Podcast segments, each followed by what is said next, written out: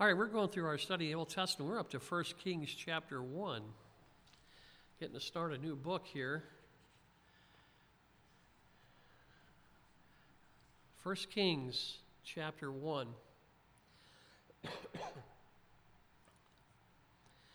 and uh, by the way, we got a real praise too. Uh, we were just talking about that. That um, we got a problem with one of the furnaces here right now. But praise the Lord, the Lord blessed us with two furnaces in the building, so we still have heat. So we thank the Lord for that. And I was saying too that uh, we got a, an offering through the mail uh, a couple weeks ago, and the furnace is already taken care of. I mean, we have the money provided ahead of time. Usually, when the Lord sends extra funds, you know something's coming. So He's already provided, and everything's done with that. So don't everybody sweat and think we're gonna. We won't sweat anyway without a furnace, but you know what I mean. Don't worry that. Uh, the Lord provides, He takes care of stuff. It's so amazing to watch. We really can trust Him. Okay, in 1 Kings chapter 1, we're coming to the end of King David's reign, and we've had a good time uh, seeing the Lord. Uh, he just reveals David's character to us all the way through. He wants us to see what it's like to be a man after God's own heart. Uh, not a perfect man, he's a sinner. You know, we, the Lord has allowed us to see his sin as well as the times when he really rises to the top and is a great servant for the Lord. And uh, he's not a bad one to say, I want to be like King David. I don't want the, the sin part, but I do want the repentance part because David repented when, uh, when he was caught in sin. And he's a great example for us of somebody who keeps going forward even though they've messed up and the Lord has given them grace and mercy. So we take that all to heart. So we're seeing him come to the end of his, his reign. Uh, we get to the books of First and Second Kings. They were actually one book originally, but they've been divided probably just to make it easier to handle all the material in here. Uh, this period of, of Kings, First and Second Kings, it covers over 400 years, so it's a long time period. We're going to see some really great men of God come out in these stories, and also some that are, are pretty bad. So the Lord lets us see the whole thing as He usually does. Uh, we see the good as well as the, the bad side of things. But in these books here, they're going to show us, again, the rebellion of God's people. But the bright side is that is it always shows us how faithful the Lord is to his people too. So the Bible tells us, you know, when we're unfaithful, the Lord remains faithful. And we praise him for that, right? Uh, even though God's people rebelled against him, he knew how to chasten them in order to get them to return to him. And uh, praise the Lord, He knows how to chasten us too. When we fall uh, into a backslidden state, you know, we're focusing more on the world than we are on the Lord. And as the scriptures say, that we end up being more in love with the world than we are with the Lord, then the Lord knows just how to chasten us. So He can wake us up, we can come to our senses, and come back to Him. And uh, that's the safest place to be in the arms of the Lord, right? And uh, as in Hebrews chapter 12, the Lord tells us there's no chastening that seems pleasant when you go through it. We don't like getting spankings, you know? But the outcome, the fruit that comes from it, can be a sweet time of fellowship with the Lord. So, in the long run, it's very worth it, and the Lord showing us His love as He disciplines us. And that's what He shows us with His people here, too. So, let's jump into the story of 1 Kings chapter 1 and verse 1. It says, Now King David was old, advanced in years, and they put covers on him, but he could not get warm. So David's about 70 years old at this point, and some of his years were very hard years, you know. Like somebody said, it wasn't just the years, it was the mileage. He'd been through some things. Uh, he didn't appear to be the kind of guy that likes to sit around in luxury all the time. You know, he was a soldier, a warrior, he fought in battles until his mighty men said it wasn't safe for him to go out and fight anymore. So he wasn't a guy to voluntarily give up the car keys. he had to be pressured and convinced that it was the right thing to do. And we praise the Lord for the wisdom we see in him. He didn't fight it when he knew it was time to back off, he did. But I'm sure he didn't slow down any more than he had to from what we know of David. He was, he was quite a, a servant for the Lord. And now he's at that age where the old body doesn't work like it used to. so we're told he had a very hard time trying to get warm. You know, if you and I get to that point where we can't get warm either, then at least we can say, hey, I'm like King David now. you know, I may not be like King David killing Goliath, but I can be like him shaking in my, bo- my bones, right? So David, his body doesn't generate enough heat anymore, even to keep him warm in his bed. And it didn't matter how many covers they put on him, you know. If your body doesn't generate heat, then those blankets aren't going to help that much. Uh, these blankets couldn't generate heat, they could just hold in the heat that the body is able to make. So apparently, his blood circulation wasn't working that good for him to even help him get enough heat, you know, under blankets to warm him up there. So he's in a, a, situation where the body's starting to fail him, and we get to that point, you know, if we live long enough or if those situations come in our life.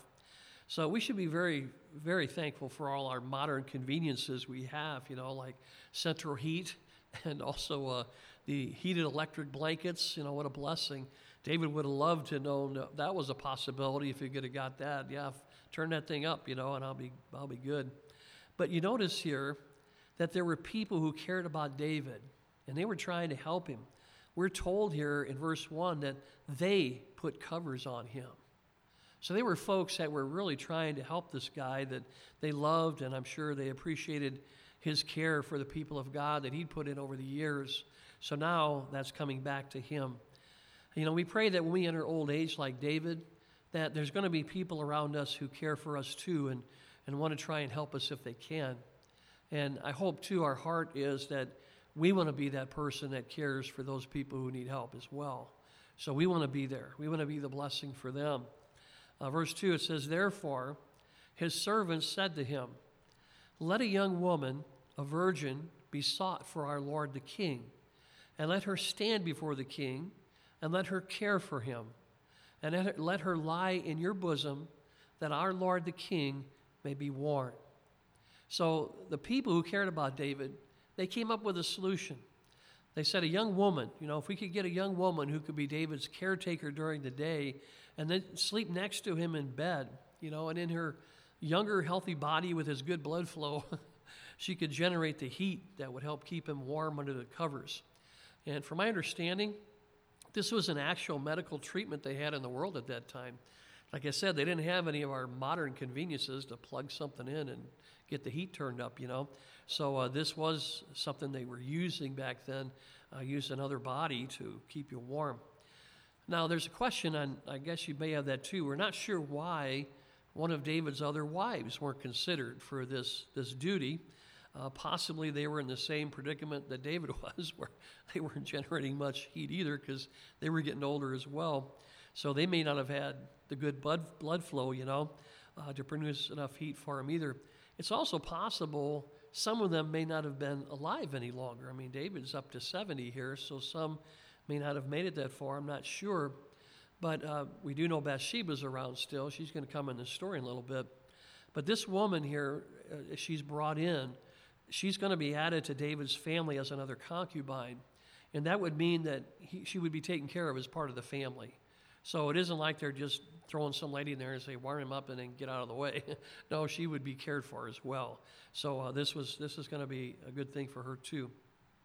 So, verse 3 it says, So they sought for a, a lovely young woman throughout all the territory of Israel, and they found Abishag the Shunammite and brought her to the king. I had to laugh. It's like somebody said, well, if you're going to get an electric blanket, it might as well be a pretty one, right? Because you're looking for a lovely woman here. The Lord kind of points that one out. Verse 4 So the young woman was very lovely, and she cared for the king and served him, but the king did not know her.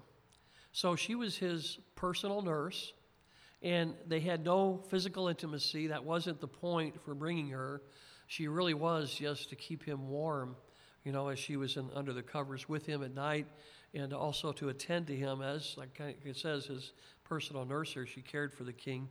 So that was a blessing. Now, with David getting older, there is the question of who's going to be the next king after him. And the next king that would come to that position, is he going to come without bloodshed and without a conspiracy? Because, you know, those things happen when there's a place of power that op- opens up and there's a vacuum there. So David had already experienced some heartburn in that area, if you remember, from his son Absalom when he tried to do that early takeover of the kingdom. So uh, I'm sure those thoughts were maybe coming through David's mind if he was able to think like that clearly at that point. Excuse me. So, verse 5 Then Adonijah, the son of Haggith, this is one of David's sons too, he exalted who? He exalted himself, right? Saying, I will be king. And he prepared for himself chariots and horsemen and 50 men to run before him. So Adonijah, he is the fourth son of David from we, we get from the list the Lord gives us of David's sons in another area. And we know that two of the older sons had died for sure. Those were Amnon and Absalom. We have those their deaths recorded in the scripture. And we assume that the other older son, whose name is Chileab, he was probably dead by this time as well because he's never mentioned again after 2 Samuel 3, where the Lord gave us the list of David's sons. So Adonijah was probably the oldest son of David that was still alive. And it'd be assumed that he would be the next king because of uh, the line of succession there from the, from the family. But that's not how the Lord does things for Israel. Uh, the Lord is going to choose the next king. Take a look at Psalm 75 for a moment if you want. I'll read that to you if you your fingers are cold and not turning too well like mine were. they finally warmed up. I can turn them now. Uh, Psalm 75, it says this in verse 6, and this is a very important passage to let us know about leadership and how this works. Psalm 75, verse 6, it says, For exaltation comes neither from the east, nor from the west, nor from the south, but God is the judge. He puts down one and exalts another. So when it comes to being exalted, the Lord can take care of that. He doesn't need our help. So Adonijah is way overstepping his bounds here. The Lord is perfectly capable of exalting us at the right time and in the right place. And somebody said this, I like this. If the Lord doesn't exalt you, then you don't want to be in that position because you're out of the Lord's will. So you don't want that. Uh, the Lord knows what's best for us, right? We just need to humbly wait on the Lord. Uh, there's nothing wrong with us having a desire to be in a position like the Lord tells us in the New Testament. You know, it's a good thing for a man to desire to be an elder, but it doesn't say it's a good thing for a man to demand to be an elder. So there's a big difference between having a desire and then forcing your way in. Well, we see Adonijah here, he's trying to force his way in. That's obviously not of the Lord. Yeah, so we need to just humbly wait on the Lord. And like I, I like to say, you know, the Lord knows what He's doing all the time, even when we don't know what we're doing. So praise the Lord. He's sovereign, He's in control, and we can trust Him. And we notice here at this Adonijah guy that he exalted, it says, himself. Okay? Whenever somebody is exalting himself, that is not a good thing. Uh, the Bible tells us to humble ourselves in the sight of the Lord, and He will lift us up. So our responsibility is to stay humble before the Lord and allow Him to lift us up when it's time. And Jesus said this in Matthew 23 Whoever exalts himself will be humbled, and he who humbles himself will be exalted. And we're going to see that in the story here, as we do in other places in Scripture. When somebody exalts themselves, the Lord is going to humble them. And that's what's going to happen to Adonijah as well. So we will see that principle even in our story here. Okay? So we should let the Lord exalt us and we should not exalt ourselves. The Lord never encourages us to lift ourselves up. Take a look at Proverbs 27. Or I can read that to you, but Proverbs 27 in verse 2, talking about lifting ourselves up. Proverbs 27, verse 2 says, Let another man praise you, and not your own mouth, a stranger, and not your own lips. So the Lord cautions us that this is not a good thing. And I know you're like that too. You don't like it when you're around somebody who's constantly bragging on themselves and pointing at themselves. It gets irritating pretty fast. The Lord's telling us, I didn't design you guys to do that. I designed you to be humble, to listen to my leading and to follow me, and I'll take care of everything else. You don't have to worry about that. So there's nothing wrong with a person wanting to be ambitious for the Lord, and the Lord going to be glorified from their actions. Nothing wrong with that, okay? But the Lord is not pleased with selfish ambition where a person is doing things to exalt himself. If you want to look at the New Testament in Philippians chapter 2, and I can read that one to you as well. Philippians 2 and down to verse 3. And this is one of those good verses, too, to highlight if you're into marking your Bibles there, which I think is a good thing. Philippians 2, verse 3 Let nothing be done through selfish ambition or conceit, but in lowliness of mind. Let each esteem others better than himself. So, right there in that verse, you have what is the solution for selfish ambition? It's humbleness. It says, in lowliness of mind. So, if, if you get tempted, if you're one that has a temptation in life to always want to get in that place of selfish ambition, uh, this is the verse to help you through that. you know, say, I need to be humble. Lord, you know, I really want to do this and I really want to do it my way, but I'm going to trust you. And if you don't want me there, praise the Lord, shut the door. But if you do, please open the door. So, this isn't a bad way to start the new year by reminding ourselves to be humble and to look upon others as better than ourselves, just like that verse tells us. So, being humble before the Lord and not exalting ourselves is a very important principle with the Lord. And that's why we spent some, some time on that right now. And we're going to see in our passage today that selfish ambition is very dangerous. Uh, the Lord is serious that if we will not humble ourselves, then the Lord will humble us. And that can be very unpleasant for us to go through, as we're going to see happens here with uh, David's son. So, back in 1 Kings uh, chapter, uh, chapter 1, verse 5 again, the second part of that, uh, Adonijah says he prepared for himself chariots and horsemen and 50 men to run before him. So here he is, he surrounds himself with these chariots and these men to make sure that when you saw him coming, you'd say, This must be some important person coming right now. So it looks like he got this idea from Absalom, right? His brother, because that's the same stunt that he tried to pull when he was trying to do his takeover of the kingdom of Israel. And it didn't turn out well for him either. You'd think we'd learn from this, but you know, the foolishness of man, we repeat, uh, that's why history said it repeats itself we think, well, I'll do it right this time. I know that last guy didn't do it right, but I will. Well, no. If you don't do it the Lord's way, it isn't going to come out good.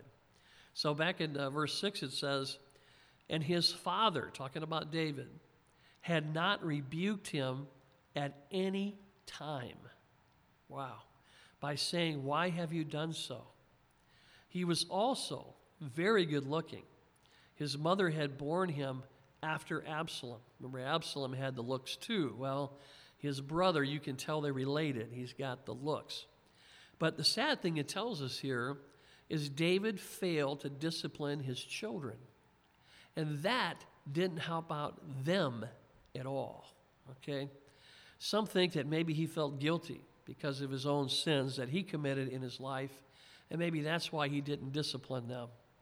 But we need to look past ourselves and do exactly what the Lord tells us to do when it comes to disciplining our children. I don't know if you've been there as a parent, but you sense that. You know, at times you get convicted yourself, thinking, man, I've sinned. I'm not perfect, so I got to be careful in coming down on my kids. But as parents, our responsibility is to point out the sin, to discipline them, to help them through that, and help them return and repent to the, come back to the Lord, right? So we've got to look past ourselves when it comes to discipline our kids. Uh, let's look at some of those important verses again on discipline our children. They're in Proverbs, most of them. So if you want to look at Proverbs 13, we're going to look at a few of these principles. Again, a good thing to review as we talk about coming into the new year. Proverbs 13, if you want to look down to verse 24. Proverbs 13, verse 24. says, He who spares his, uh, spares his rod hates his son, but he who loves him disciplines him promptly. So you don't skip opportunities to discipline your children when it's needed. And I know it's hard, especially if you're gifted in the area of mercy. it's hard for you to come down on the kids when they need discipline, but they need that. It's good for them, right? Because the Lord says here if you spare that rod, if you are not disciplining your kids, you really hate your kids. You don't see it that way, I know. You think, oh, I'm trying to be loving and kind.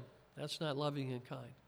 Because you're opening them up to all kinds of problems, which you see Adonijah.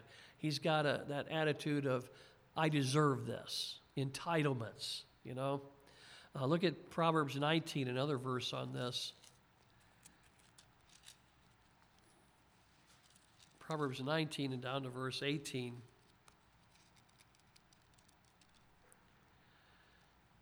Chasten your son, this is verse 18. Chasten your son while there is hope, and do not set your heart on his destruction. Just a warning there, you know, if you don't discipline your kids, then you send them down a bad road, and they can get some serious problems later on. Uh, Proverbs 23 is another one. Proverbs 23, verses 13 to 14. Proverbs 23 13. Do not withhold correction from a child. Again, our natural temptation is to not do this, but that's why the Lord encourages us. You need to do this. It's for your child that you're doing it. Do not withhold correction from a child, for if you beat him with a rod, he will not die. that's talking about the, uh, the Lord giving us that that seat that can be dealt with, right? I mean, what do they say? The Board of Education on the seat of knowledge, right? Uh, the Lord designed us that way. You're not going to hurt the seat when it's when it's disciplined, right? The Lord actually made us that way, so that'll work. It says, "For if you beat him with a rod, he will not die. You shall beat him with a rod and deliver his soul from hell." So. Good, correct biblical discipline is helping your child escape a horrible future and that's the point. And the Lord says it this plain to get our attention on that and, and to show us this is serious. You need to take this into account. And we're in a culture right now, as you know, ever since good old Dr. Spock ruined things for a lot of people, to tell you don't discipline your child, just reason with them, let them figure it out on their own. Doesn't work, huh, folks. The, uh, when their child is little, the only thing they understand is the, is the pain associated with their actions. So if we teach them your actions have consequences and they're painful. And that's the goal of the spanking, right? So that's taught to the child even at an age before they have reason where you can sit down and talk to them. So uh, Dr. Spock was way off, and he admitted that later on after he had kids. Believe that one, right? Uh, there's another passage here in Philippians, uh, I'm sorry, Ephesians chapter 6. I'll read that one to you. That's one I know you're very familiar with too. Ephesians 6, in verse 4, it says, And you fathers, do not provoke your children to wrath, but look what it says, but bring them up in the training and the admonition of the Lord.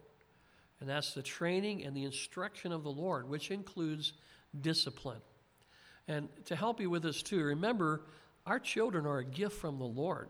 They're not our children, they belong to Him. Uh, like what somebody said, they're just on loan to us for a while but they ultimately belong to the Lord. Jesus died for them on the cross. His, shed, his, his blood was shed for them. So he bought, bought them and paid for them, right? So we need to remember they're his children. And if the Lord says us we need to teach them discipline, they need that. It's a really important thing in their life. Let's look back to 1 Kings chapter 1, down to verse 6. Uh, it says again, his father had not rebuked him at any time by saying, Why have you done so?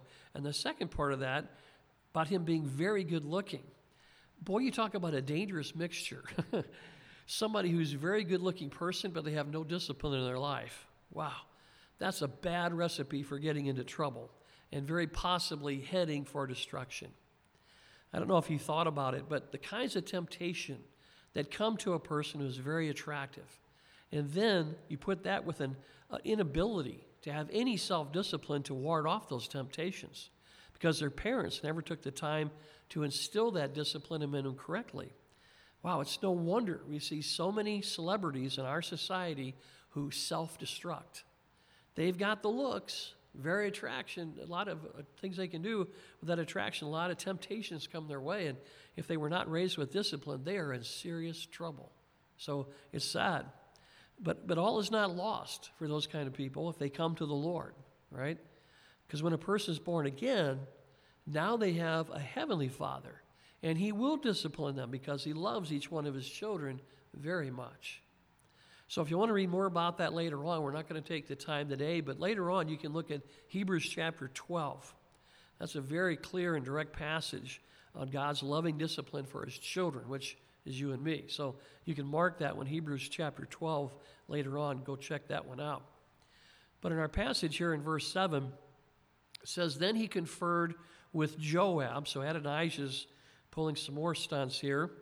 He conferred with Joab, the son of Zeruiah, and with Abiathar, the priest, and they followed and helped Adonijah. So, in his manipulations and his efforts to make himself king, he begins to recruit powerful people to stand with him and support him. Remember Joab, he was David's commander of his military. Abiathar, he was the high priest and the spiritual leader of that time. So Adonijah, he's hoping himself to look like he's more respected as a future leader because he's got these well known men who are now in his cabinet. Okay? Verse 8 But Zadok, the priest, he's another priest, Benaniah, the son of Jehoiada, Nathan the prophet, Shimei, this is not the same Shimei as we saw giving David a hard time before, it's a different guy, Rei, and the mighty men who belonged to David were not with Adonijah. So this tells us that not everybody was going along with these schemes of Adonijah. Uh, these were some of the leaders that were very faithful to David that we see listed in verse 8 uh, even in his older, feeble state. These guys are not going to turn their back on David. That says a lot, you know, when you've got people who remain loyal to you all your life. So, what a blessing to have that going for you. So, we're told here that Zadok was another one of the priests, but he didn't go along with this. And Benaniah, he was the head of David's bodyguards. We saw him listed a number of times before. He didn't go along with this either. And Nathan the prophet, this is the one who rebuked David. Remember when David committed adultery with Bathsheba and had her husband Uriah killed? He was another one who remained loyal to David. You know, then it lists these other men, including David's mighty men, who never jumped ship. They never went to Adonijah's side. So again, it's such a blessing to have folks who'll stand by you in your old age. You know, I hope that we can be a blessing like that to our fellow believers too especially them. Uh, verse 9 it says, And Adonijah sacrificed sheep and oxen and fattened cattle by the stone of Zoheleth, which is by Enrogel. He also invited all his brothers, the king's sons, and all the men of Judah, the king's servants.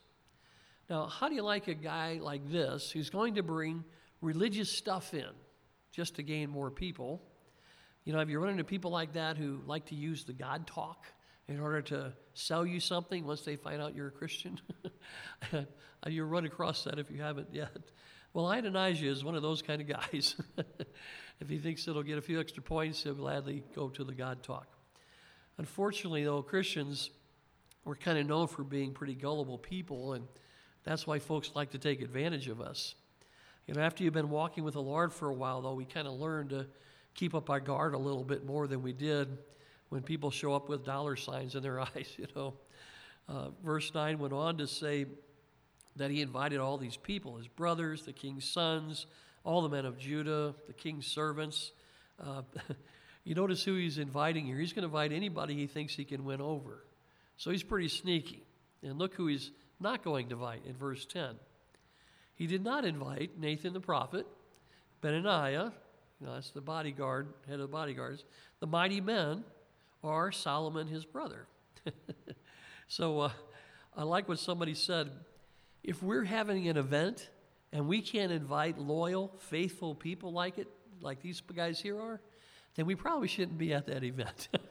you know, think about it. Uh, verse 11 So Nathan, he spoke to Bathsheba, the mother of Solomon, and he said, Have you not heard that Adonijah, the son of Haggith, has become king. and David our Lord does not know it. So this tells us how fast and how sneaky Adonijah was setting things up.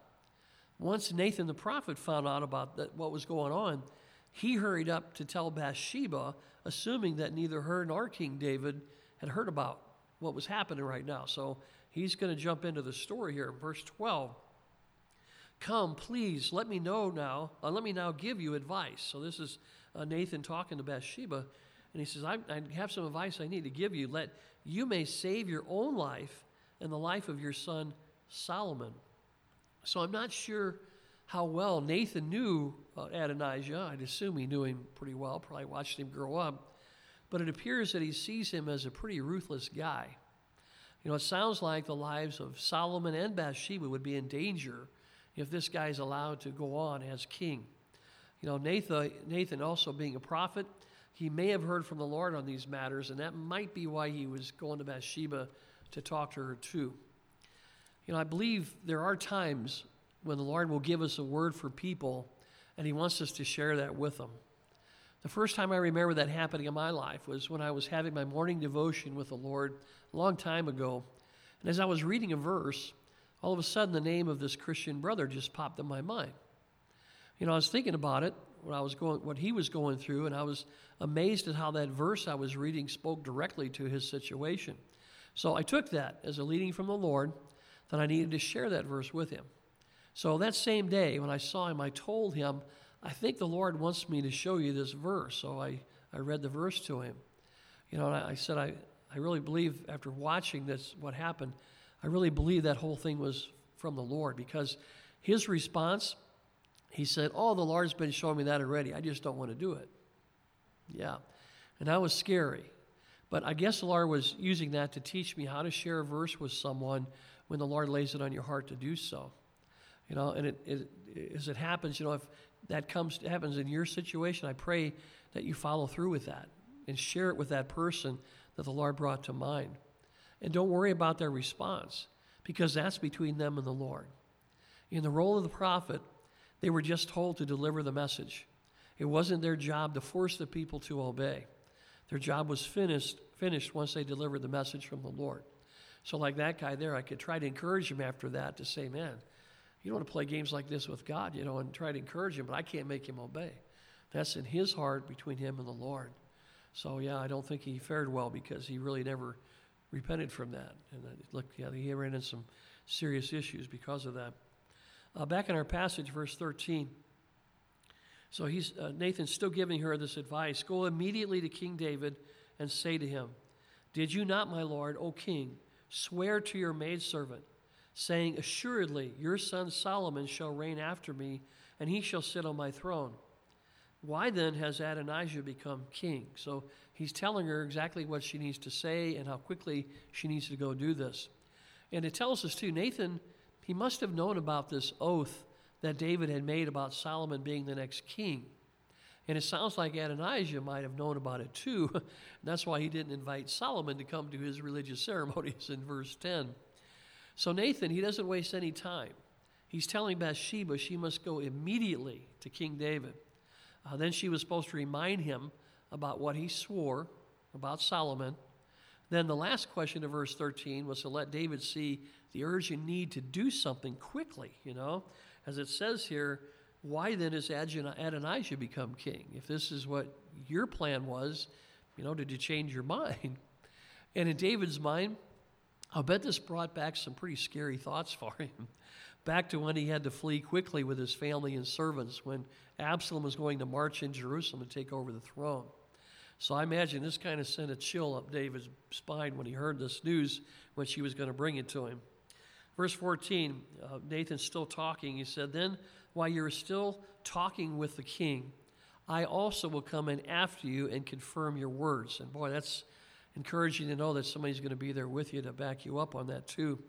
So his plan included, you know, he was going to come and confirm what Bathsheba had to say. And that would let David know, too, how serious things were and how quickly he needed to act. That uh, this wasn't something that Bathsheba just had a bad feeling about, but it was reality. Uh, verse 15 So Bathsheba went into the chamber to the king. Now the king was very old, and Abishag the Shunammite was serving the king. So David wasn't alone, she was there with him. And Bathsheba bowed and did homage to the king. Then the king said, What is your wish? So Bathsheba came in, she was very respectful, but by her presence there and the way she approached David, and let him know that she needed something. So he asked her, you know, what is it your what is your wish? He knows there's something going on. Verse 17, then she said to him, My Lord, you swore by the Lord your God to your maidservant, to her, saying, Assuredly, Solomon your son shall reign after me, and he shall sit on my throne. So now look, Adonijah has become king, and now my lord the king, do you not know about it?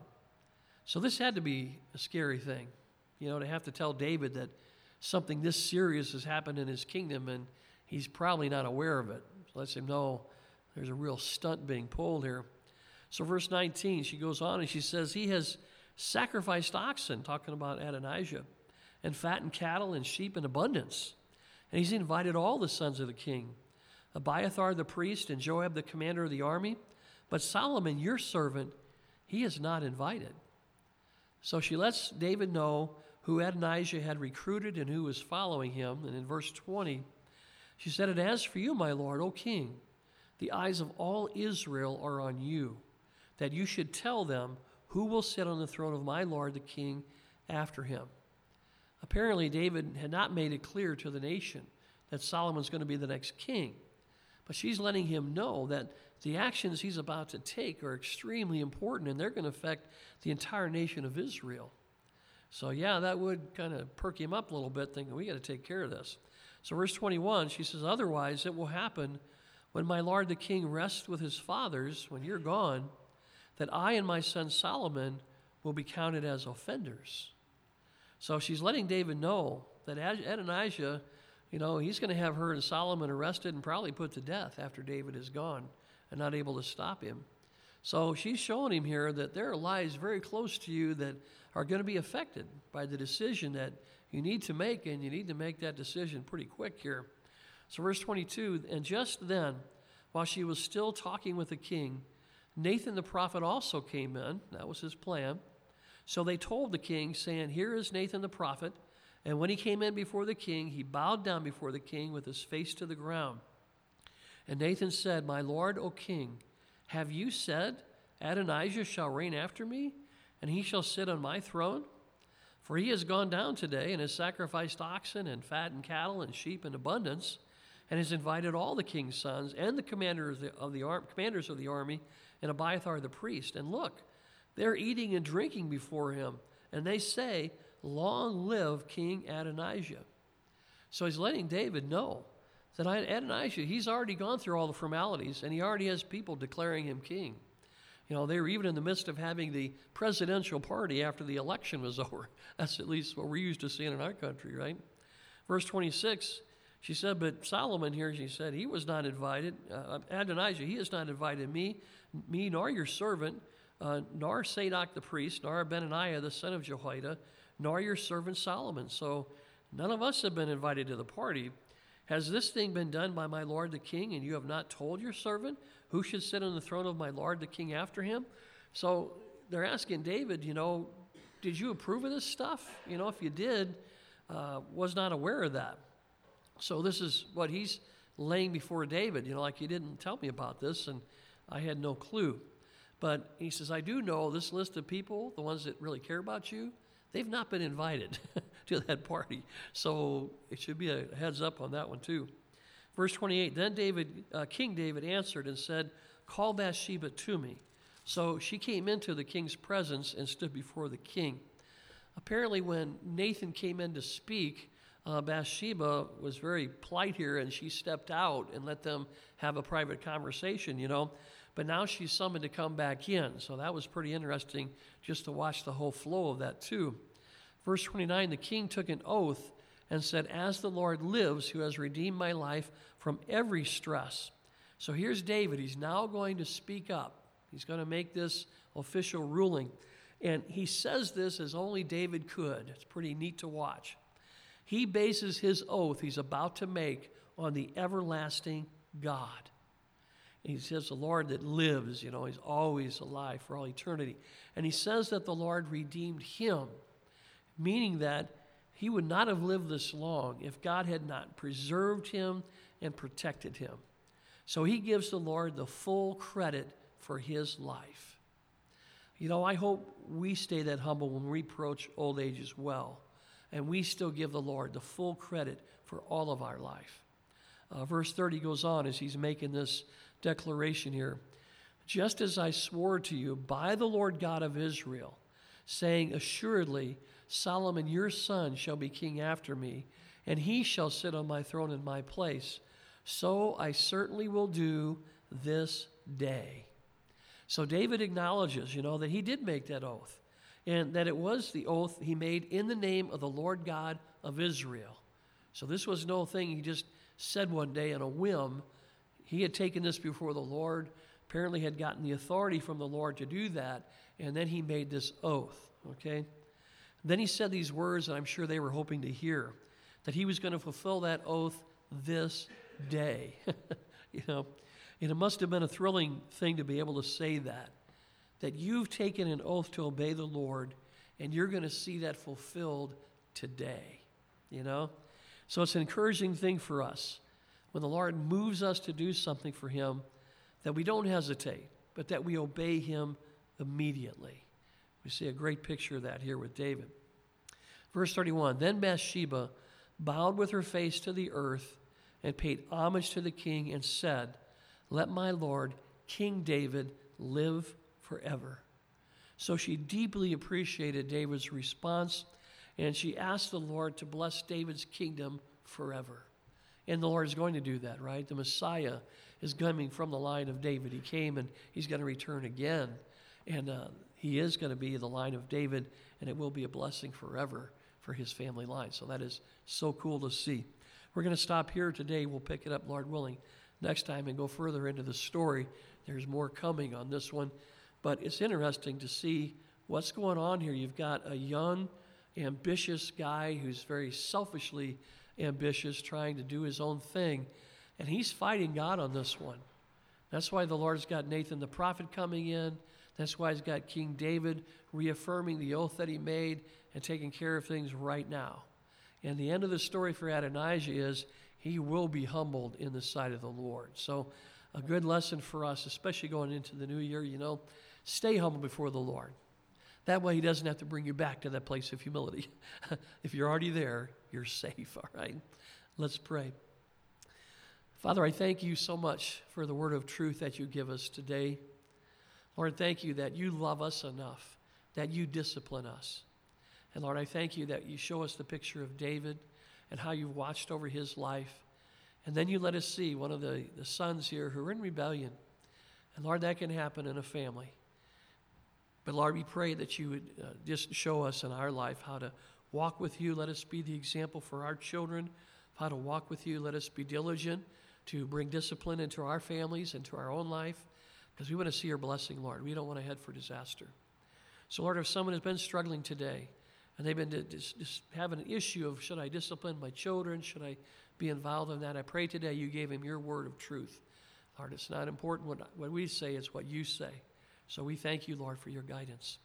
If someone is here today who doesn't know Christ, I pray you'd open their heart to receive you and pray if anyone listening, Lord, on our live stream is in need of Jesus, let today be the day where they humble themselves so they can start this new year as a child of God, having their sins fully forgiven in Christ.